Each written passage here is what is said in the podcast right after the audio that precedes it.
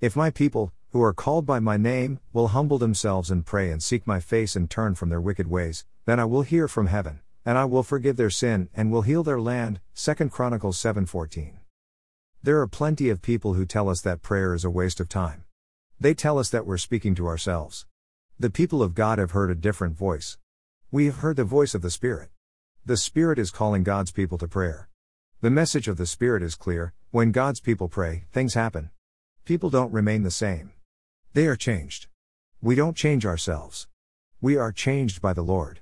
As we learn to pray, we learn that God wants to bless us. He wants to pour out His love. He wants to pour out His power. How can everything remain the same when God's people are praying? The scoffers may ridicule those who pray. God honors those who pray. He honors them with His blessing.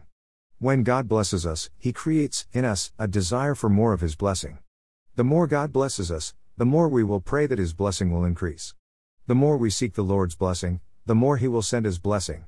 The critics will tell us we're deluding ourselves. Who are we to listen to? Are we to listen to the voice of unbelief? Or are we to listen to the voice of the Lord? Each of us must make our choice. Again and again, we must choose to listen to the voice of the Lord. May God help us to listen to Him and live for Him. May He help us to respond to Him and receive from Him. May He help us to keep on praying to Him, and to keep on saying, Praise the Lord.